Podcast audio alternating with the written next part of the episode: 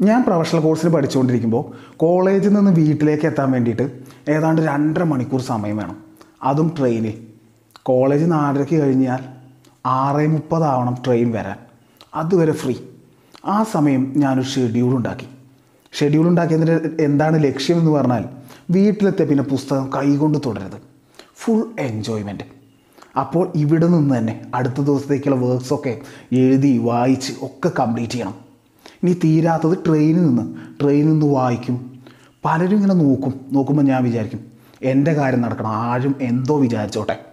ഇങ്ങനെയൊക്കെ ഞാൻ പ്ലാൻ ചെയ്ത് ഷെഡ്യൂൾ ഉണ്ടാക്കി. അങ്ങനെ ഒക്കെ തീർത്ത് വീട്ടിലെത്തും. വീട്ടിൽ നിന്ന് പുസ്തകം കൈകൊണ്ട് തൊടില്ല. നല്ല മാർക്കുണ്ട് എന്നാൽ നന്നായി എൻജോയ് ചെയ്യും ചെയ്തു. അന്ന് ഞാൻ തിരിച്ചറിഞ്ഞൊരു സത്യമുണ്ട്. നമുക്ക് കിട്ടിയ ടൈം ഷെഡ്യൂൾ ചെയ്താൽ ജോലി ചെയ്യുന്നോ വർക്ക് ചെയ്യുന്നോ പഠിക്കുന്നോ എന്നതിനൊക്കെ അപ്പുറം നമുക്ക് എൻജോയ് ചെയ്യാനുള്ള ടൈം കൂടുതലായിട്ട് കിട്ടും എന്നത്. ആ പ്രായത്ത് നമ്മൾ ചിന്തിക്കുന്നത് എൻജോയ് ചെയ്യണം എന്നാണല്ലോ അത് ഏറ്റവും നന്നായിട്ട് കിട്ടും. സോ ടൈം മാനേജ്മെന്റ് നമുക്ക് പഠിക്കാനോ വർക്ക് ചെയ്യാനോ മാത്രമല്ല എൻജോയ് ചെയ്യാനും വേണ്ടി ഉപയോഗിക്കാം. അന്ന് ഞാൻ തിരിച്ചറിഞ്ഞൊരു സത്യമാണ്. എനിക്ക് കിട്ടിയ ടൈം ഷെഡ്യൂൾ ചെയ്ത് വെച്ചാൽ റിലാക്സ് ചെയ്യാൻ ഫ്രീ ആയിട്ട് സമാധാനമായിട്ട് എൻജോയ് ചെയ്യാനും കുറേ സമയം കിട്ടും. പക്വതയില്ലാത്ത ആ പ്രായത്തിൽ ഞാൻ ചിന്തിച്ചത് പഠിക്കാൻ വേണ്ടിയിട്ട് ടൈം മാനേജ്മെന്റ് ചെയ്യണമെന്നൊന്നുമല്ല. ഫ്രീ ആയിട്ട് നടക്കാൻ വേണ്ടിയിട്ട് പി എസ് ഫോർ കളിക്കാൻ വേണ്ടിയിട്ട് സിനിമ കാണാൻ വേണ്ടിയിട്ട് സ്വിമ്മിങ്ങിന് പോകാൻ വേണ്ടിയിട്ട് ഫുട്ബോൾ കളിക്കാൻ വേണ്ടിയിട്ട് മാക്സിമം എൻജോയ് ചെയ്യാൻ വേണ്ടിയിട്ട് എങ്ങനെ ടൈം മാനേജ് ചെയ്യാം? അതായിരുന്നു എന്റെ ലക്ഷ്യം. പത്താം ക്ലാസ്സിലും പ്ലസ് ടുവിലൊക്കെ പഠിക്കുന്ന സമയത്ത് ഒരു ആവുമ്പോൾ വീട്ടിൽ നിന്ന് പറയും അല്ല ഇന്ന് പഠിക്കുന്നൊന്നുമില്ലേ? എന്ന്. അപ്പോൾ ആ പഠിക്കാം എന്ന് പറഞ്ഞ് പോവും. ഒരു ഏഴേ മുക്കാലൊക്കെ ആകുമ്പോൾ ഒരു ബ്രേക്ക് വേണം റെസ്റ്റ് വേണം. റെസ്റ്റ് മസ്റ്റ് ആണെന്നൊക്കെ പറഞ്ഞ് ഒന്ന് ഇറങ്ങി വന്നു. ഒരു എട്ട് മണിയൊക്കെ ആകുമ്പോൾ വല്ലാത്ത വിശപ്പ്. എനിക്ക് ഡിന്നർ കഴിച്ചേ പറ്റൂ എന്ന് പറഞ്ഞ് ഒന്ന് ഇറങ്ങി വന്നു. ഒമ്പത് മണിയാകുമ്പോൾ താഴത്തു നിന്ന് സീരിയലിന്റെ ശബ്ദം ഇങ്ങനെ കേൾക്കും. അല്ല ഇത് ഞാൻ വിചാരിച്ച സീരിയലാണോ? എന്ന ജിജ്ഞാസ കൺഫേം ചെയ്യാൻ വേണ്ടിയിട്ട് ഇറങ്ങി വന്നൊന്ന് എത്തി നോക്കും. ആ ഞാൻ വിചാരിച്ച സീരിയലാണ്. പിന്നെ പത്ത് മണിക്ക് ശുഭം ഉറക്കം. ഇവിടെ ഞാൻ ഡീപ്പായിട്ട് വർക്ക് ചെയ്തു. ഡീപ്പായിട്ട് പഠിച്ചതുമില്ല. എന്നാൽ എൻജോയ് ചെയ്തതുമില്ല. രണ്ടും കെട്ടൊരവസ്ഥ. ഇനി ഇപ്പോഴത്തെ പ്രസന്റിലെ അവസ്ഥ. രാവിലെ മുതൽ വൈകുന്നേരം വരെയുള്ള ടു ഡു ലിസ്റ്റൊക്കെ കംപ്ലീറ്റ് ചെയ്തിട്ട് വൈകുന്നേരം വർക്കിന്റെ ആ സെക്ഷൻ മൊത്തം കഴിഞ്ഞു എന്ന ആശ്വാസത്തോടു കൂടി ഒരു കോഫിയൊക്കെ ഇങ്ങനെ കുടിച്ച് റിലാക്സ്ഡ് ആയിരിക്കുമ്പോൾ ഒരു മനസ്സുഖം ഒരു സാറ്റിസ്ഫാക്ഷൻ പിന്നീടുള്ള ടൈം മൊത്തം റിലാക്സ് ചെയ്യാനും ഇഷ്ടമുള്ള കാര്യങ്ങൾ ചെയ്യാനും ഒക്കെയാണ്. ഒരു ടെൻഷനും അവിടെയില്ല കംപ്ലീറ്റ് ആയിട്ട് പൂർണമായിട്ടും എൻജോയ് ചെയ്യാം റിലാക്സ് ചെയ്യാം. ഇതാണ് ഈ ടൈം മാനേജ്മെന്റിന്റെ ഇങ്ങനെ ഷെഡ്യൂൾ ചെയ്യുന്നതിന്റെ ഇങ്ങനെ ടു ഡു ലിസ്റ്റിന്റെ ഒക്കെ ഗുണം. കംപ്ലീറ്റ് ആയിട്ട് നമുക്ക് എൻജോയ് ചെയ്യാൻ കഴിയും പ്രൊഡക്റ്റീവായിട്ട് നമുക്ക് വർക്ക് കംപ്ലീറ്റ് ചെയ്യാൻ കഴിയും. പണ്ടത്തെ മനുഷ്യർ സൂര്യൻ ഉദിച്ചപ്പോൾ അവരെഴുന്നേറ്റു. പകൽ വെളിച്ചത്തിൽ ജോലി ചെയ്തു. സൂര്യൻ അസ്തമിച്ചപ്പോൾ ജോലി നിർത്തി.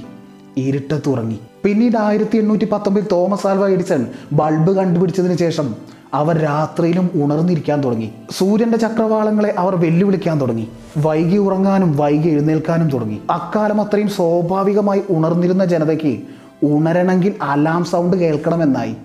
എപ്പോൾ വേണമെങ്കിലും ഉറങ്ങാം എപ്പോൾ വേണമെങ്കിലും ഉണരാം. അത് നമ്മുടെ ഇഷ്ടമാണ്. നമ്മുടെ സാഹചര്യത്തിനനുസരിച്ച് നമുക്ക് വേണ്ട പോലെ ചെയ്യാം.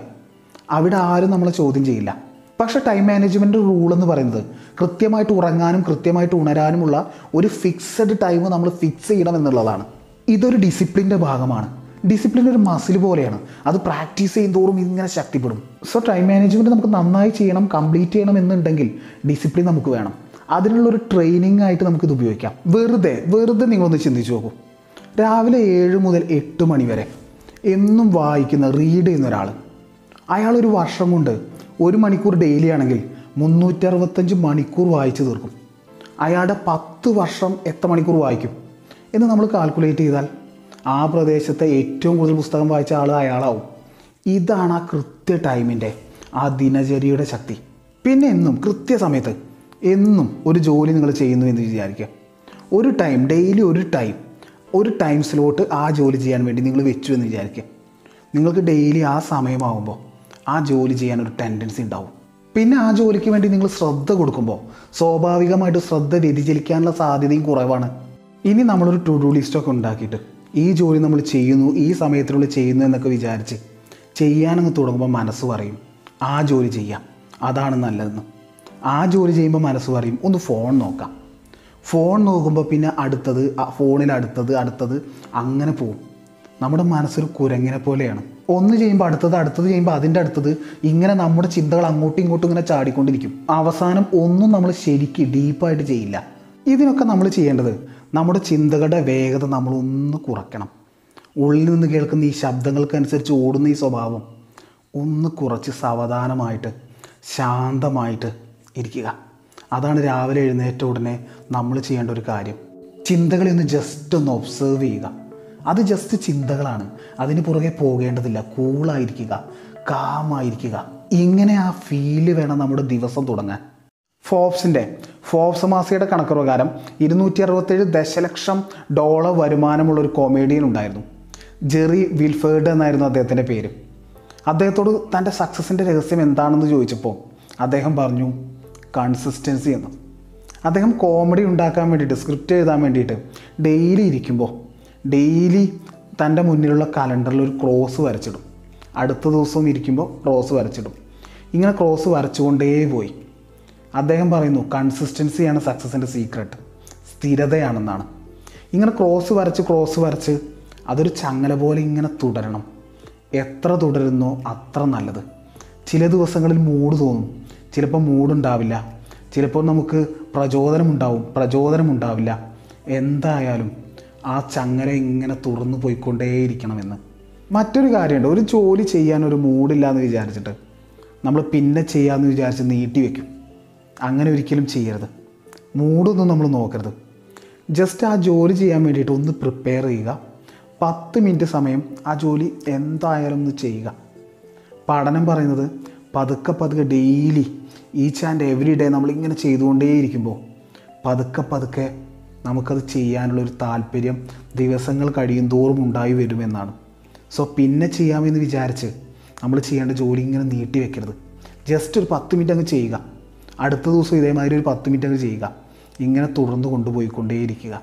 രണ്ട് ഒരേ തൊഴിൽ ചെയ്യുന്ന ആളുകളെ നമ്മൾ കമ്പയർ ചെയ്ത് നോക്കിയാലും ഒരാൾ ഇന്ന് എട്ട് മണിക്കൂർ കഷ്ടപ്പെട്ട് ജോലി ചെയ്തു പിന്നെ ഒരാഴ്ച ഒന്നും ചെയ്തില്ല എന്ന് വിചാരിക്കുക. അടുത്ത ആൾ ഡെയിലി ഒരു നാല് മണിക്കൂർ വീതം ഏഴ് ദിവസം വർക്ക് ചെയ്തു. ആരായിരിക്കും ആ മേഖലയിലെ ബെസ്റ്റ് അത് നിങ്ങൾ ചിന്തിക്കും. എഫിഷ്യൻസി എക്സ്പേർട്ടായ മൈക്കൽ ഫേട്ടനോ പറയുന്നൊരു കാര്യം ആറു വർഷത്തോളം കാലം തീരുമേശയുടെ മുന്നിൽ നമ്മൾ ചിലവഴിക്കുന്നുണ്ട്. വെറുതെ ഫ്രീ ആയിട്ട് അങ്ങോട്ടും ഇങ്ങോട്ടൊക്കെ നടന്നിട്ട് വേസ്റ്റ് ചെയ്ത ടൈം പിന്നെയും ഒരുപാട് വർഷങ്ങളുണ്ടാവും ഇന്നത്തെ ദിവസം ഒന്നും ചെയ്യാനില്ല എന്ന് നമുക്ക് തോന്നുമ്പോൾ നമ്മൾ പ്രത്യേകിച്ച് ഒന്നും ചെയ്യാതെ കുറേ ടൈം വേസ്റ്റ് ചെയ്ത് കളയും. എന്നാൽ ഇന്ന് പ്രധാനപ്പെട്ട കുറേ കാര്യങ്ങൾ ചെയ്യാനുണ്ടെന്നൊക്കെ തോന്നുമ്പോൾ ഒരു തോന്നലുണ്ടാകുമ്പോൾ ടൈം വേസ്റ്റ് ചെയ്യുന്നത് പതുക്കെ കുറയുന്നത് നമുക്ക് കാണാം. അതുപോലെയാണ് നമ്മുടെ ലൈഫ് നമുക്ക് പ്രധാനപ്പെട്ട കാര്യങ്ങൾ ഉണ്ടെങ്കിൽ നമ്മൾ സ്വാഭാവികമായിട്ടും ടൈം വേസ്റ്റ് ചെയ്യുന്നത് ഇങ്ങനെ കുറച്ചുകൊണ്ടിരും. ഈ വർഷം പത്ത് ലക്ഷം ഞാൻ എന്റെ ബാങ്കിൽ സേവ് ചെയ്ത് വെക്കും എന്നുള്ളത് പ്രധാനപ്പെട്ട ഒരു കാര്യമാണ്. ഡിസംബർ ആകുമ്പോഴേക്കും രണ്ട് കിലോ എന്റെ വെയിറ്റ് കുറയ്ക്കും എന്നുള്ളത് പ്രധാനപ്പെട്ട കാര്യമാണ്. ജോലിയിലെ ബെസ്റ്റ് പെർഫോമൻസ് ഞാൻ കീപ്പ് ചെയ്യും എന്നുള്ളത് പ്രധാനപ്പെട്ട കാര്യമാണ്. ഇങ്ങനെ ലൈഫിലെ ഏറ്റവും പ്രധാനപ്പെട്ട കാര്യം ആദ്യം കണ്ടെത്തുക. പിന്നെ ഇന്നത്തെ ദിവസം ചെയ്യേണ്ട പ്രധാനപ്പെട്ട കാര്യം കണ്ടെത്തുക. ഇതൊക്കെ വെച്ചിട്ട് നമ്മൾ ടു ഡു ലിസ്റ്റ് ഉണ്ടാക്കി വയ്ക്കുക പിന്നെ അവസാനം റിലാക്സ് ചെയ്യാൻ വേണ്ടിയിട്ട് ഫ്രീ ആയിരിക്കാൻ വേണ്ടിയിട്ട് ഒരു ടൈം മാറ്റി വയ്ക്കുക അവിടെ ഒരു ടെൻഷനും ഇല്ലാതെ പൂർണമായിട്ട് നമുക്ക് ഫ്രീ ആയിരിക്കാൻ കഴിയും. കാരണം മുൻപ് തന്നെ നമ്മൾ എല്ലാ ജോലികളും ടു ഡു ലിസ്റ്റ് പ്രകാരം തീർത്തിട്ടാണ് ഇരിക്കുന്നത്. ഞാൻ ഈ അടുത്ത് കേട്ടൊരു കാര്യമുണ്ട്. വലിയ രീതിയിൽ സക്സസ്ഫുൾ ആയ ആരും സ്വന്തം വണ്ടി ഡ്രൈവ് ചെയ്യാറില്ല എന്ന്. അപ്പോൾ നമ്മൾ വിചാരിക്കും ഡ്രൈവിങ്ങും സക്സസ്സും തമ്മിൽ എന്താ ബന്ധം? അതിന്റെ ഉള്ളിലൊരു ടൈം മാനേജ്മെന്റ് ടെക്നിക്ക് ഉണ്ടെന്ന്.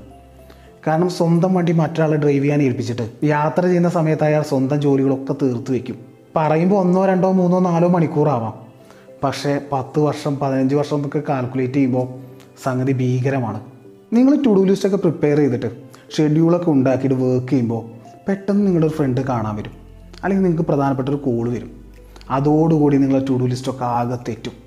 ഇങ്ങനൊരു പ്രശ്നം വരുമ്പോൾ നിങ്ങൾ ചെയ്യേണ്ട ഒരു കാര്യം ടു ഡു ലിസ്റ്റിൽ ഒന്നോ രണ്ടോ മണിക്കൂർ അധികം മാറ്റി വയ്ക്കുക ഇങ്ങനെയുള്ള സാഹചര്യങ്ങൾ ഉപയോഗിക്കാൻ വേണ്ടിയിട്ട്. ഇനി ഇങ്ങനെയുള്ളതൊന്നും വരാതെ ടു ഡു ലിസ്റ്റ് സക്സസ്ഫുൾ ആയിട്ട് നിങ്ങൾ കംപ്ലീറ്റ് ചെയ്യുകയാണെങ്കിൽ ആ രണ്ട് മണിക്കൂർ നിങ്ങൾക്ക് എൻജോയ് ചെയ്യാൻ വേണ്ടിയിട്ട് ഉപയോഗിക്കാം. വർക്ക് ചെയ്യുമ്പോൾ കുറച്ചുകൂടി എഫിഷ്യന്റ് ആയിട്ട് വർക്ക് ചെയ്യാൻ വേണ്ടിയിട്ട് പൊമഡോറോ ടെക്നിക്ക് ഉപയോഗിക്കാം. ഇരുപത്തഞ്ച് മിനിറ്റ് നിങ്ങൾ വർക്ക് ചെയ്യുമ്പോൾ ഒരു മൂന്ന് ടു അഞ്ച് മിനിറ്റ് ബ്രേക്ക് കൊടുക്കുക. ഇങ്ങനെ നിങ്ങൾ നാല് തവണ കംപ്ലീറ്റ് ചെയ്യുമ്പോൾ നിങ്ങളൊരു ഇരുപത്തഞ്ച് മിനിറ്റ് ബ്രേക്ക് കൊടുക്കുക. ഇലോൺ മസ്കൊക്കെ ഇത് പ്രാക്ടീസ് ചെയ്യുന്നുണ്ട് എന്ന് പറയുന്നുണ്ട്. ചില ആളുകൾക്ക് മനുഷ്യന്മാരോട്ട് ഇടപെടാൻ ഭയങ്കര ബുദ്ധിമുട്ടായിരിക്കും. അത് അവരുടെ വളർച്ചയെ നല്ല രീതിയിൽ ബാധിക്കും. ഇങ്ങനെയുള്ള ഒരു പ്രശ്നം എനിക്കുണ്ട് എന്നുള്ളവർ ഒരു ടൈം കൊടുക്കുക ഡെയിലി മനുഷ്യരുമായിട്ട് ഇടപെടാൻ സോഷ്യലൈസ് ചെയ്യാൻ വേണ്ടിയിട്ട്. ഇത് വലിയൊരു ഗ്രോത്ത് അവരുടെ ലൈഫിലുണ്ടാകും എന്റെ ഒരു ഫ്രണ്ട് സിനിമാ നടനാണ്. നിങ്ങളിൽ പലരും അറിയുന്നുണ്ട്. അവന്റെ പേര് ഞാൻ പറയുന്നില്ല. അവന്റെ ഒരു ഷെഡ്യൂൾ എന്ന് പറഞ്ഞാൽ വൈകുന്നേരം ഒരു ഏഴ് ടു എട്ട് മണി വരെ അവന്റെ വീട്ടിന്റെ ഫ്രണ്ടിലിരുന്ന് ഫോണിങ്ങനെ നോക്കിയിട്ട് ഹായ് ചേട്ടാ സുഖാണോ ചേട്ടാ? അങ്ങനെ ഓരോ കോമന്റ് ബോക്സ് കയറി മെസ്സേജ് അയക്കുന്നു. ഹായ് മോളുടെ ബർത്ത്ഡേ ആണല്ലേ? ആ ഓൾ ദി ബെസ്റ്റ് മോളെ എന്നൊക്കെ പറഞ്ഞ് ഓരോരുത്തർക്ക് മെസ്സേജസ് അയക്കുന്നു. ഓരോരുത്തരെ വിളിച്ച് വിശേഷങ്ങൾ ചോദിക്കുന്നു. അങ്ങനെ അങ്ങനെ അങ്ങനെ ഒരു കഴിഞ്ഞ പത്ത് വർഷം കൊണ്ട് അവൻ വലിയൊരു കോണ്ടാക്റ്റ് ഉണ്ടാക്കി. ഇന്ന് ആ കോണ്ടാക്റ്റിന്റെ ബലത്തിൽ ഒരുപാട് അവസരങ്ങൾ അവന് കിട്ടുന്നുണ്ട്. സോ നമുക്ക് ഏറ്റവും പ്രധാനപ്പെട്ട മേഖല ഏതാണോ? ആ മേഖലയ്ക്ക് വേണ്ടിയിട്ട് കൂടുതൽ ടൈം മാറ്റി വയ്ക്കുക അത്ര പ്രധാനമൊന്നും ഇല്ല എന്നുള്ള മേഖലയ്ക്ക് വേണ്ടി കുറവ് ടൈം മാറ്റി വയ്ക്കുക പ്രാധാന്യത്തിനനുസരിച്ച് നമ്മുടെ ടു ഡു ലിസ്റ്റിൽ ടൈം മാറ്റി വയ്ക്കുക പിന്നെ ഇന്ന് ആവശ്യമുള്ള ജോലികൾ ഏതൊക്കെയാണോ? അതിനനുസരിച്ചും ടൈം മാറ്റി വയ്ക്കുക സോ ടൈം മാനേജ്മെന്റ് നമുക്ക് നന്നായി ചെയ്യാൻ കഴിഞ്ഞാൽ ലൈഫ് നമ്മുടെ കയ്യിലാണ്. ഇസ്മി എം കെ ജയദേവ്